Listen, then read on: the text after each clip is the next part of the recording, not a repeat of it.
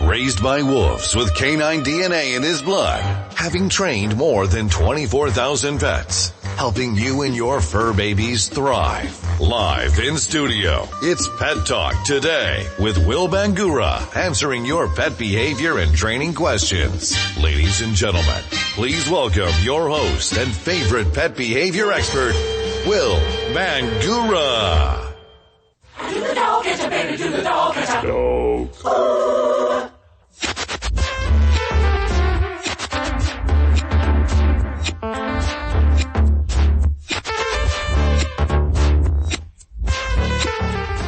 Good morning. Happy Saturday. Today's October 17th. Thanks for tuning in and starting your weekend with us. I'm Will Bangura, everybody's favorite pet behavior expert and your host. And you're listening to Pet Talk today on the Pulse of Arizona 1100 KFNX where I take your calls and answer your pet behavior and training questions each and every Saturday morning from 9 to 10 a.m. Do you have a crazy cat or an out of control dog that desperately needs some training and behavior help? Are you fed up with your pet just not listening? Well, I'm here to help you deal with all of your pet behavior problems. So be sure to tune in and listen to Pet Talk today each and every Saturday morning from 9 to 10 a.m. and bring your pet behavior and training questions for me to answer and help you to have a better mannered and better behaved pet that you can truly enjoy and put an end to these frustrating unwanted behaviors for good. Today I've got a very special guest that I've wanted to interview for some time. I'm really excited to interview my guest and just talk with him and have a discussion about dogs, dog training and dog behavior. Uh, my guest is a pioneer and a seasoned veteran in the dog training industry, which really just is a nice way of saying, you know what?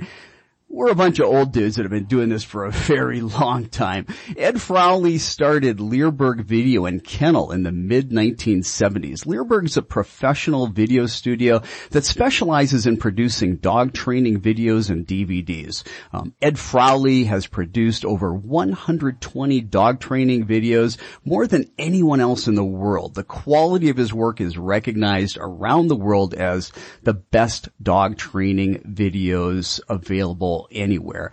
So don't go anywhere. We're going to be talking with Ed in just a few minutes. Okay.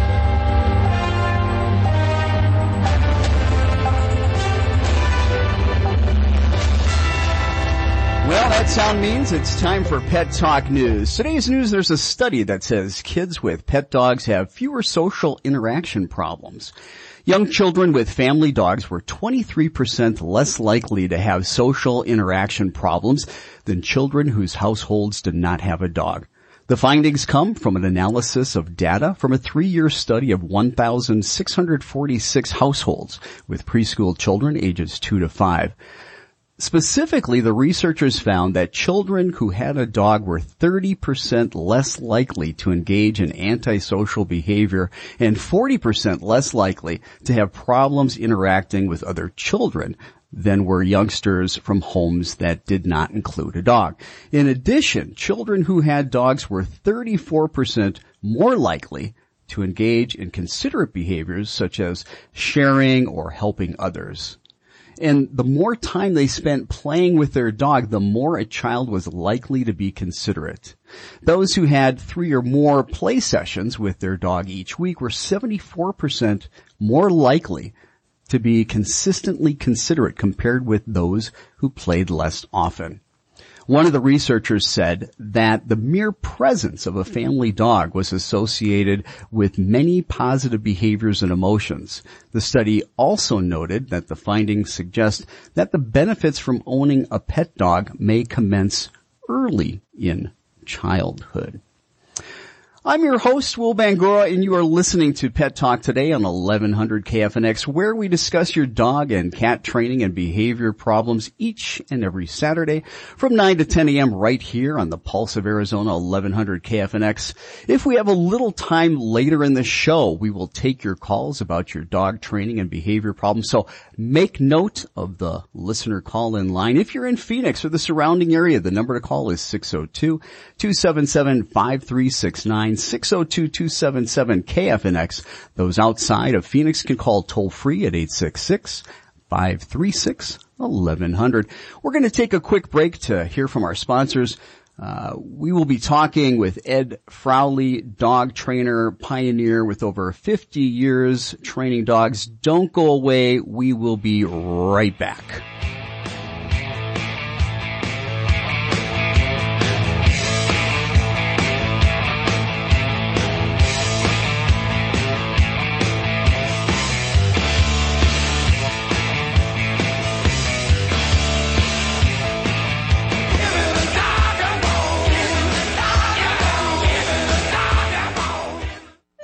Raised by wolves with canine DNA in his blood, sharing funny tales about your four-legged fur babies, answering questions, some even ridiculous, and taking your calls. It's Pet Talk today with your host, Will Bangura. To have your questions answered or to comment on today's show, call the KFNX listener line at 602-277-5369. 602-277-KFNX. Those outside of Phoenix call toll free 866-536-1100. Now, back to Pet Talk today with your host and everyone's favorite pet behavior expert, Will Bangura.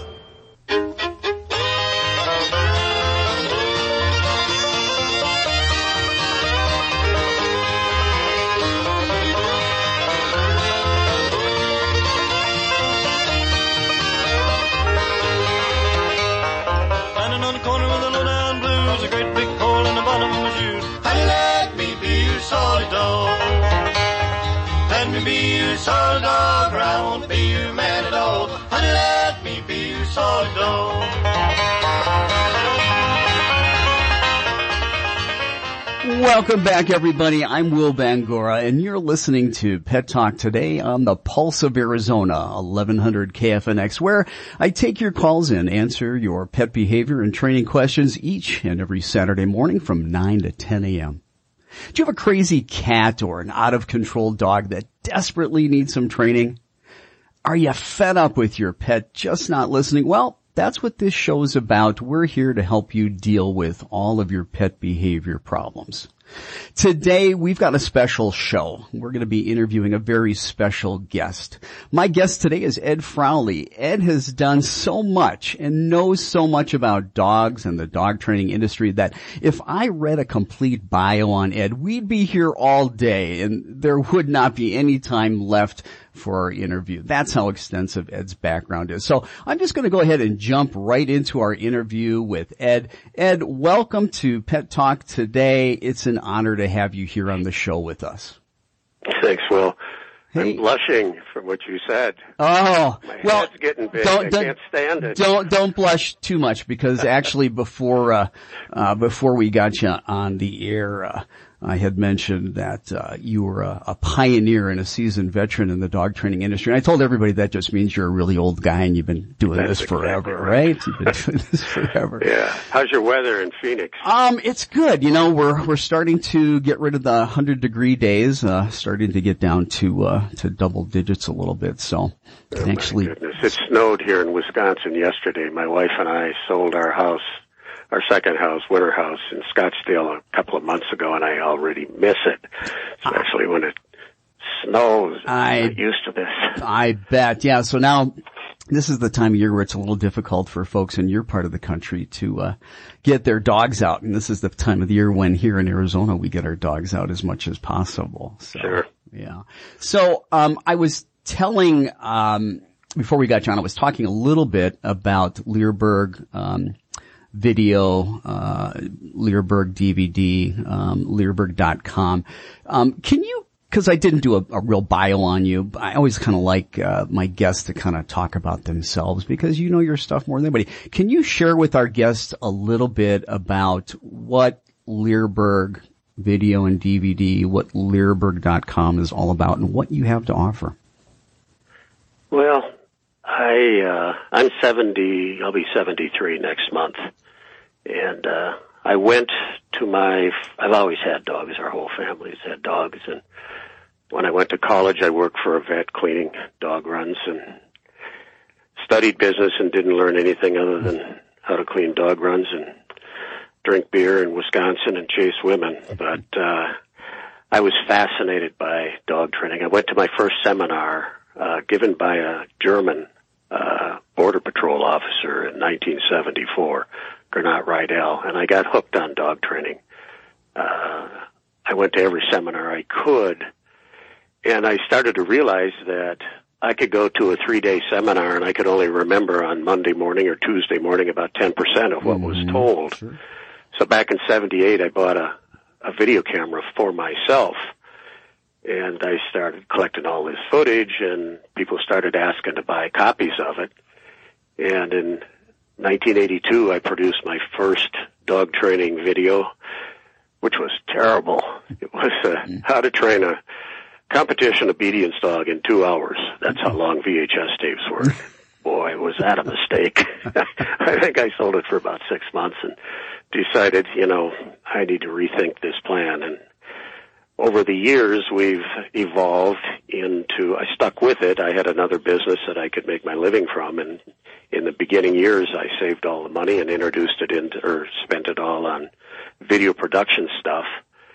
And, uh, I started to go out in the country and Europe to these seminars and videotaping them and offering them for sale in addition to producing some myself. And over the years, uh, we've just grown. We've seen the evolution from VHS to high eight to DVDs to streaming and now online training. And we get, I don't know, anywhere from 10,000 to 18,000 unique hits a day on our Wow, website. that's And incredible. so we got over 1,500 free videos on the site, and my wife has a, like you, my wife has a little segment or little place on the front of Leerburg.com called Ask Cindy, and she gets questions every single day, and she answers them every day, just like you do. Sure. And that's how we help people, you know. Uh, I've kind of been around the the gamut from the beginning. I feel like from the beginning of time until where we are during the COVID mess. So I don't know if that answers your question, Yeah. but it kind of gives people an idea. Over the years, I was a oh, I was an AKC sheep herding judge because I went to Germany and did a bunch of videos on sheep herding. Uh, I was a canine handler for ten years on the sheriff's department here, and and uh, ran the training committee for the for the state of Wisconsin Police Dog Association. So kind of a been around long enough that I got kind of a varied background, I guess is what you'd say. Yeah, you definitely do. Ed, who who were your influences in in learning your craft of dog training throughout your own evolution? Uh, that's good. That's a good question because it's not it's not one thing. It is an evolution. And I said I went to Gernot's seminar in 74 and there's a whole list of people that I think if there's young people out there that want to learn how to train, uh, for me, I went from Gernot to Bernard Bandel, uh, I went to Dr. Helmut Raiser, who's a dentist, but one of the greatest dog trainers in Europe. Bernard Mantle was in Europe. He would come here. Oh, there was a man named Carl Fuller, who's a breeder of German Shepherd sheep herding dogs, and I spent weeks following him around out in the field, videotaping his dogs, and he breeds uh, show line working dogs. In other words, good looking dogs that can go out and run 40 or 50 miles in a day without taking a drink. And, uh, I guess I would say, uh, in the 90s, I spent two different trips to the RCMP school in Innisfail, Alberta. I'm fascinated with nose work, uh, from my experience in narcotics dog training and search and rescue and, and, uh, they are hands down, hands down, the best scent work people in North America, and they really influenced how I think there. And then from there, you know, I went on to do training videos with a guy named Tom Rose in St. Louis, and finally, I think one of your past uh, guests, Michael Ellis, Yes. who's one of my best friends. Uh, I met Michael in 2003. Cindy and I went to a seminar, and he did things that I have never seen anybody do before. It blew my mind what he was doing. So we went to his seminars for five years before we did our first training video with him, which was 2008. And I think since then, uh, we've done, I don't know, hundreds of videos with him, but probably 10 or 12 or 13 that we sell. Michael's a genius in, in dog training. He's, in my opinion, hands down, He definitely is. in the United States. You know, So- it's interesting what you said because you have been around for so long and you've seen so much in dog training uh, and how it's evolved. And so when you just said that, you know, you went to Michael's seminar and you saw him do things that uh, nobody else was doing. What were those things? What were what were the things that Michael was doing that really uh, was a pivotal moment for you? Well, that's a good one because I always poo-pooed uh, this all positive dog training thing. I thought it was foolish. Sure. And when we went to see Michael, we were competing in a. My wife was competing in a sport called uh, Mondio Ring Sport, and I saw the way that Michael worked with his dogs, and they all had great attitudes during the work. They wanted to work. They were happy working with him. I came from the world of yank and crank dog trainers. And uh, I thought that was the only way there was. And I made stupid comments for years about, you know, this all positive dog training thing. But Michael introduced me to it. And during the five years, 2003 to 2008, I felt like I learned everything all over again. Uh, he shows uh, he showed how to use rewards to make a dog want to work. And if they didn't work, rather than give them a correction, he wouldn't give them a reward. Now, I ca- the caveat to that is every dog is going to find some kind of a scenario when he's been trained with rewards where whatever that dog is doing, he's going to see something that's a lot more interesting than that little treat or that little toy you got in your pocket. And at that point in time, you have to learn how to give a correction that's based on the level of, uh, based on the temperament of your dog. In other words, I bred German Shepherds for 35 years, working bloodline German Shepherds for police work and Schutzhund work and Mondio Ring and French Ring. And now I have a Shih Tzu. Well, you know, I love her. Uh, she sleeps in bed with me. And, you know, she wears a little bitty remote collar and she's five years old and I've never used a remote collar on her for, well, one time when she was eating deer poop and she wouldn't listen to me. Uh-huh. But, uh, but other than that, I just use the vibration on her and that's all it takes. So, hmm. you know, I hesitate to use the word a balanced dog trainer, but I guess Michael taught me how to be a reward based trainer and then apply when needed a correction that's based on the temperament of your dog. And that's a key word right there. So I don't know if that answers your question or not, but No, definitely. Um, you know, my my evolution is is is somewhat similar. You know, I started training dogs uh, when I was just a kid, and uh, we were members of the North Shore German Shepherd Dog Training Club in Milwaukee, Wisconsin, and uh, you know, it was all yank and crank. It was, you know, if, Sure. if if you didn't jerk that leash loud enough to get your dog to yelp, you weren't you weren't training. Uh, that was the Sad, idea. Oh yeah, and and you know there were there were no food, there was no uh, rewards, and then, um, my evolution took me. Well, I went on a pendulum. I went to total positive reinforcement, clicker training only.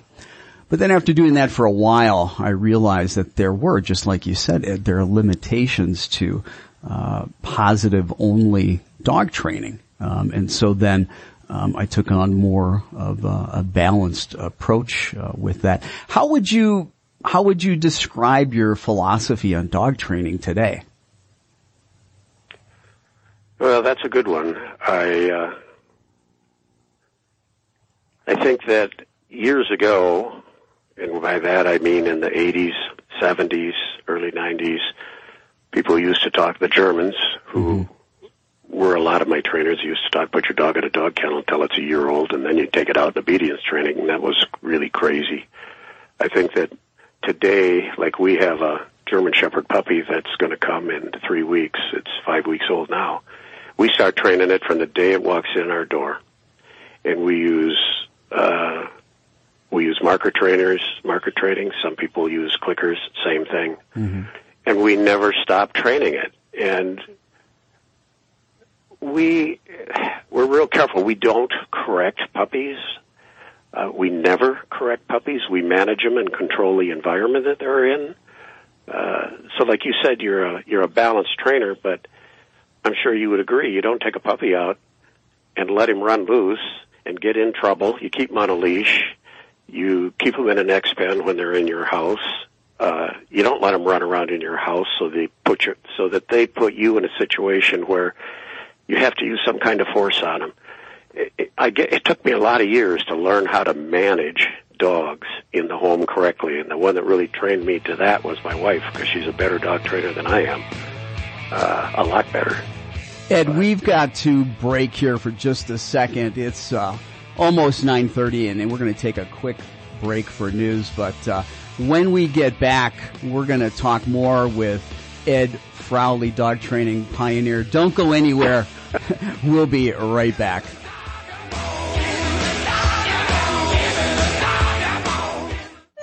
Raised by wolves with canine DNA in his blood, sharing funny tales about your four-legged fur babies, answering questions, some even ridiculous, and taking your calls. It's Pet Talk today with your host, Will Bangura. To have your questions answered or to comment on today's show, call the KFNX listener line at 602-277-5369. 602-277-KFNX. Those outside of Phoenix call toll free 866-536-1100. Now, back to Pet Talk today with your host and everyone's favorite pet behavior expert, Will Bangura. You ain't nothing but a hound dog.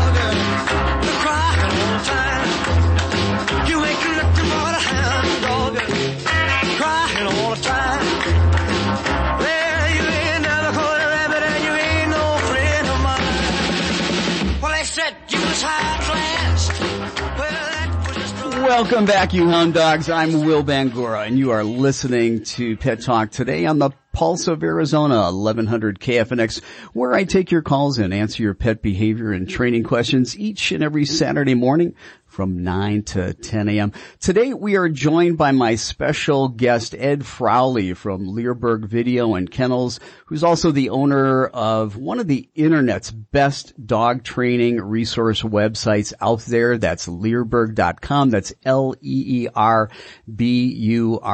dot com. Check out Ed's website. Ed, how many I know you started to say it, but how many articles are actually on your website? Do you have That's any idea?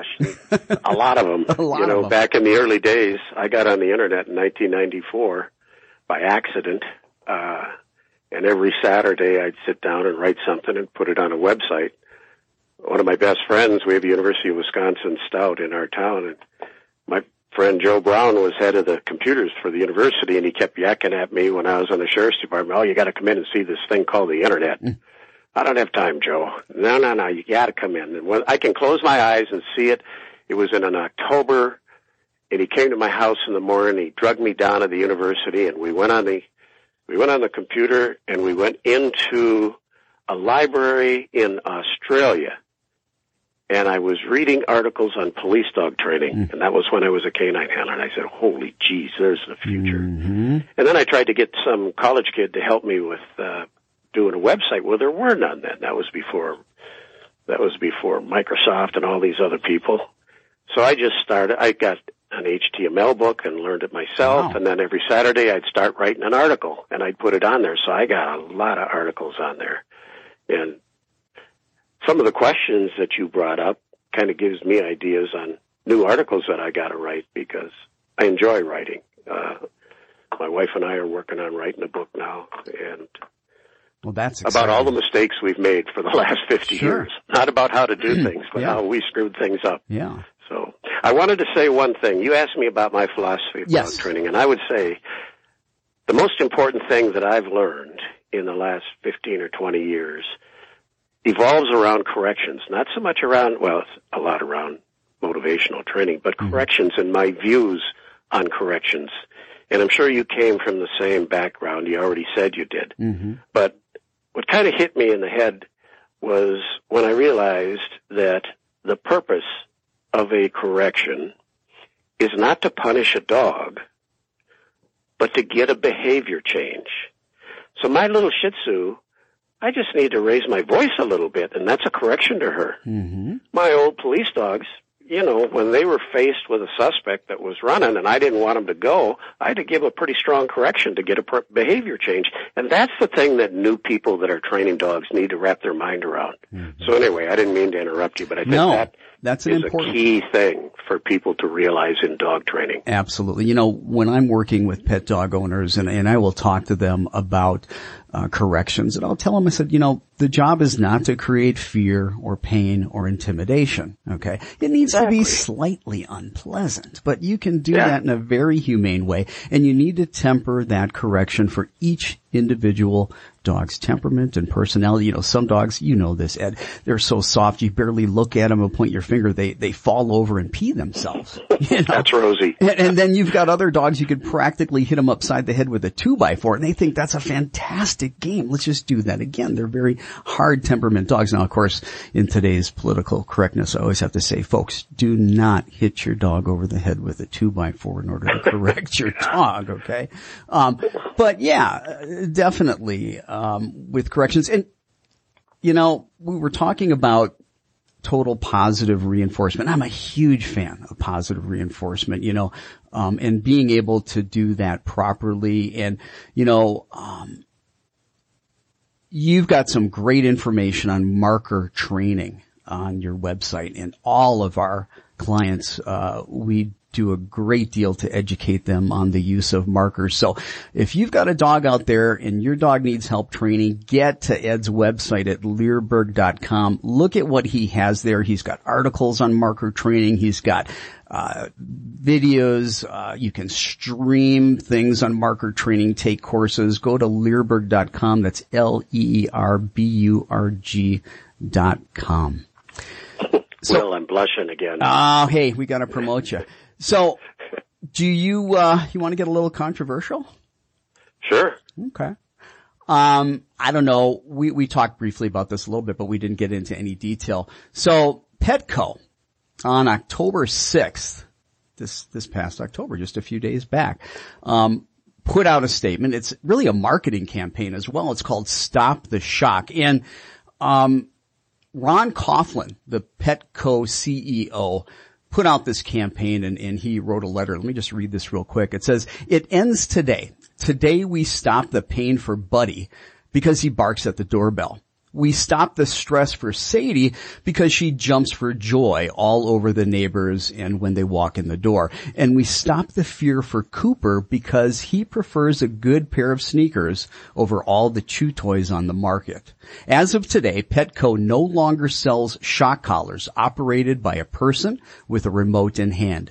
Because as a health and wellness company dedicated to improving pet lives, they have no business in our business. And frankly, we believe there's a better way. So today we say out with shock collars and in with positive training. We say goodbye to remote controls that cause pain and hello to expert trainers who mentor pets and pet parents with positivity, patience, and compassion. Today we call on the rest of the pet industry and anyone who loves pets to join our movement, help us drive positive change beyond just Petco. Today we encourage anyone using or looking for shock collars to consider training with treats instead of electricity and partnership instead of pain.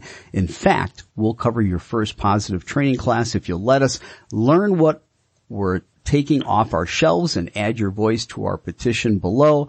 And thank you for always helping us give all pets their very best lives. Today, we hashtag stop the shock. Ron Coughlin, Petco CEO. Ed Frawley, what say you? What say you? I say that, uh, is his name, last name Johnson? Johnson? I say Mr. Johnson doesn't know how to train a dog. He doesn't understand dog training, and he's trying. I, you know, I respect my competition, uh, that deserves respect, but this does not deserve any respect at all.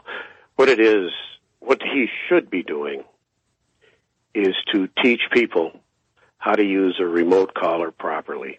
And I'll go right back to Rosie, my five pound Shih Tzu. Mm-hmm. You know, the majority of people, the majority of people that know how to use a remote collar are are using levels of stimulation that human beings cannot even feel. One of my last police dogs wore a collar every time I go out. I use Dogtra uh, remote collars mm-hmm. with my dogs. I like them. It's a good quality collar. And what I'll do is put a collar on on my arm or on somebody else's. I'll tell them to put it on your arm. Start at one, push the button. Start at two, push the button. Start at three, push the button. Get usually like on a Dogtra collar, the average person's not going to feel anything, anything until it's up around level 20 and it goes to level 128. Mm-hmm. Okay, I was using level 13 and 14 on my last police dog. You or I can't feel that. It's more like tapping them on the shoulder and saying, hey, pay attention to me. Mm-hmm. And you don't even use it on a dog that doesn't 100% understand what you're asking them to do. You don't give a, you don't give a correction to a dog unless that dog knows what you're asking them to do and it turns around and kind of gives you the finger or totally ignores you. That's when you have to start to introduce some form of correction. But to say not to use an invisible leash, which is a remote collar, this is going to kill dogs.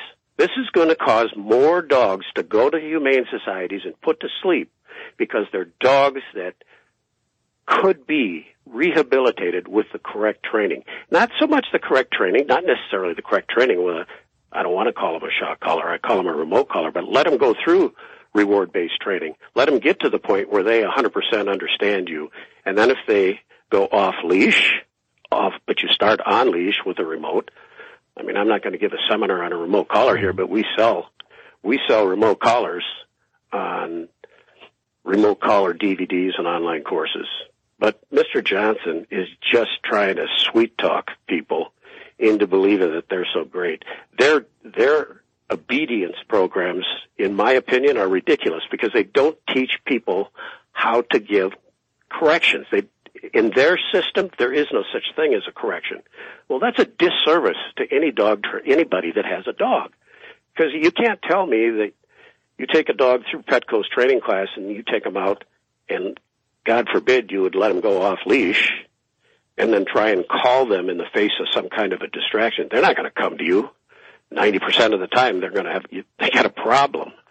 So I'm pretty much against what he did, but I'm kind of glad he did it because now I'll just sell more remote collars. My fear for the future for this country is that we go in the direction of what happened in Europe or Australia where they banned the use of remote collars. And this is where animal rights people, and a lot of animal rights people are very nice people that are trying to do good things, but they're not dog trainers that have any experience. Okay, so they banned them over there. We don't want to go that way in this country. I mean, they don't have guns over there either. There's a reason they have dogs that are trained in Schutzhund and Mondial Ring and French Ring Sport to do protection work. But I'm kind of getting off at it tangent here because I'm a little, I have pretty strong feelings about what Petco just did. And it's a bad thing. It's not a good thing. They should be having classes by well-trained people like yourself on how to train dogs and then how to introduce, how and when to introduce remote callers into training. Because, I mean, I've been involved in law enforcement training for a long, long time and a lot of these uh, police dogs, they don't need to have a they don't need to have a remote collar correction that's going to hurt them at all. I don't know if that answers your question, but no, it, I get it, frustrated. We we can talk a lot about electronic collars, and, and I want to do that uh, a little more when we come back from our our next break. But uh, I'm Will Bangura, your host. You are listening to Pet Talk today on 1100 KFNX. We've got Ed Frawley here as our guest from Leerburg.com, Leerburg uh, Video and DVD, Leerburg Kennels. Um, we're going to take a quick break and uh, hear from our sponsors. Don't go away. We'll be right back.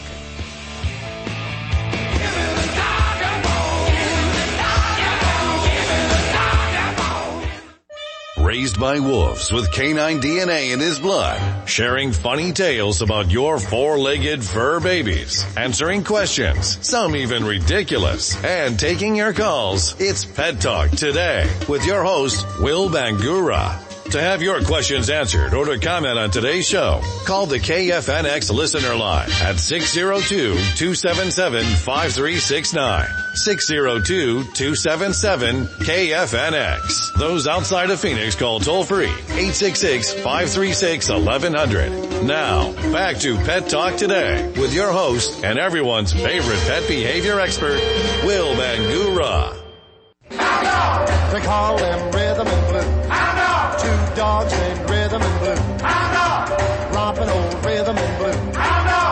Rocking old rhythm. Welcome back everybody. I am Will Bangura and you're listening to Two Hound Dogs. Will Bangura and Ed Frawley from Leerburg Kennel. This is Pet Talk today on the Pulse of Arizona, 1100 KFNX. And before we went to break, we were talking with Ed Frawley of Leerburg Video and DVD. Um, his website, probably the most visited, best dog training resource website on the internet. Be sure to check out Ed's website at leerburg.com. That's L-E-E-R-B-U-R-G dot com. Um, before we went to break, we were talking about Petco's decision to uh, stop sh- stop selling shock collars. We don't like to call them shock collars. Um, the thing I've got a problem with Ed is not that they don't want to sell them. Matter of fact, I, I think, in my opinion, because they have inferior collars, I don't think they should be selling them. Um, you know, they're not all highly adjustable, which means that we've got some settings that uh, maybe you're at setting two, the dog can't feel it. You go up to setting three, there's this big jump, and holy cow, setting three hurts. I agree. And 100%. and what most people don't understand, and I get it, they hear the word shock collar, they hear electricity, electronic collar, and you know, they immediately think, you know, sticking your finger in a light socket and, and that you're going to get hurt. Um, you know, I tell people we use that collar for negative reinforcement, which teaches a behavior. It um, increases the likelihood of a behavior. And I tell people you experience negative reinforcement on a daily basis. If you get in your car, you don't put your seatbelt on, all of a sudden that car starts annoying you. Ding, ding, ding, ding. And it keeps on annoying you until you do the behavior of buckling up. And, and that's what I do with these collars. And that's what a lot of good trainers do with these collars. You know, uh, when the dog makes an incorrect decision and after the dog's been trained with positive reinforcement only, after the dog has gone through distraction proofing, and like you said, Ed, when the dog truly says, hey, I'm, I'm just going to blow you off, or there's a distraction, and it always happens. It's not a matter of if, it's a matter of when. There's going to be a distraction in the real world that's going to be more valuable to the dog than any treat that you might have in your hand. And, and when that happens, you only have one other way to motivate the dog. And that's going to be by some kind of consequence. But that consequence can be a very mild annoyance, a very mild nagging, nothing that has to cause fear, pain, or intimidation. And quite frankly, the dog determines the level. And you were talking about with your dog, you know, you start at one, then you go to two, and you go to three. And, and when that dog gives you just the slightest indication that it feels something, it's not running, not crying, not showing any distress, but it's like tapping them on the shoulder and just kind of annoying them. And I wanted to say that because I've not done a show specifically on electronic collars and, and I want people to understand that there is more than one way to use an electronic collar. It doesn't have to be used for, again, uh, unfortunately, and you know this, Ed, a lot of trainers out there initially, they were taking these, these collars and, and basically using it as a bigger stick. Wouldn't you say? There's still a lot of trainers that do that. Exactly. You know, it's a sad thing, but but it happens all the time, and I don't even like you know to talk about it. I'll tell you this though, when you going back to what you were just saying about raising these levels slowly, Yes. what you will find on a dog, eh, like the remote collar course and the remote collar DVD I did, there's 16 dogs that we took that had never had a remote collar on. And we took them until we could see that they felt something or did something. They'd either, like, maybe their neck would twitch or they'd, like, look at the door or they'd look at the ground like, what, what was that? Yeah. And what happens with a lot of dogs is you can take them up to we have dogs in the in that DVD that go to level 40 and they don't act like they feel anything. People are the same way. You can put a remote collar on you, you might feel something at 22.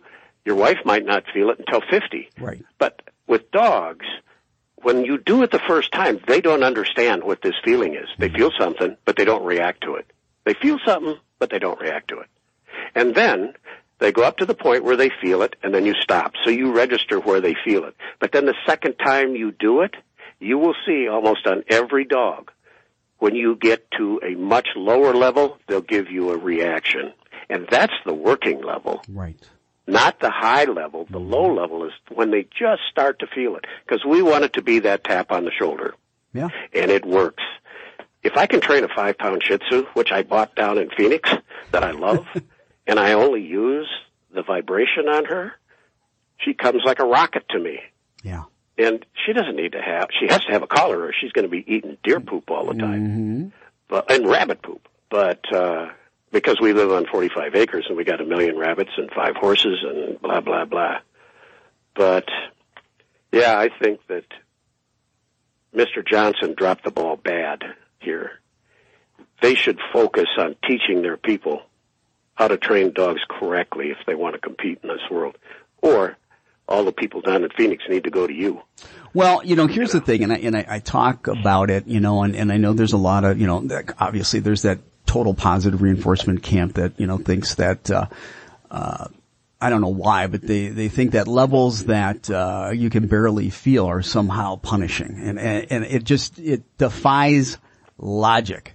Um, Right. It doesn't make any sense whatsoever. Um, I can take anybody. I, I've had a, a owner. I didn't do this, but an owner showed me. They said, "Yeah, we we put the collar on our, our baby's cheek," and she started doing. it, And the baby started laughing when it felt the stimulation of the collar on the cheek. And so, you know, we've got these crazy preconceived I- ideas uh, about it, but uh, the remote training collar is one of the greatest tools that's ever been uh, invented uh, for dog training. But it's a tool that can uh, have the risk of, of having, you know, a great misuse. And so because Petco has inferior products and, and they don't know how to use it, and I always say to folks, I go, you know, anybody can train a dog with positive reinforcement. You know, it's, it's hard to screw up a dog with positive reinforcement, but it takes a really, really skilled trainer to be able to use negative reinforcement and positive punishment without um, having a negative effect on the dog. Yeah, you're never going to hurt your dog if you give him a treat at the wrong time. Exactly. But you are going to hurt a dog if you give him a correction that is too hard at the wrong time. So that's why positive reinforcement is a good thing. And then as you go mm-hmm. along, you slow, you learn how to do it correctly from somebody that knows, and then you go slowly. You're always going to make mistakes. Yeah. You're always going to make mistakes in dog training because you're always testing your training level to find out, okay, is the dog ready for a correction? Should I, or should I make him do a hundred more reps with food? And when he doesn't do what I ask, I just don't give him food. So that's the beauty of dog training. It's like playing chess. It's a game that changes all the time. And you hit it on the head too when you said some of these callers are not consistent in the level of stimulation. That's exactly the truth. I get, uh, I get emails every week from China trying to sell me a new no bark collar, trying to sell me new like collar, electronic collars, and I won't sell them. I mean, I wasn't doing anything with China way before the COVID thing, and now I'm not doing it. Would never consider it. But these these cheap collars are terrible. Hey Ed, they're Ed, not I, I got to interrupt you. I hate to do this. I got 30 seconds before I got to get off the air. It's horrible. Okay. Um, thank you so much for being here. Hopefully we can get Ed back on the show at another time. Um, real quick before we go, um, Miller or Budweiser? Miller. Miller? Okay, one more. Rodgers or Favre?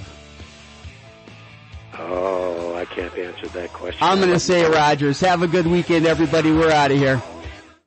News, talk, sports. The pulse of Arizona. 1100 KFNX, Phoenix.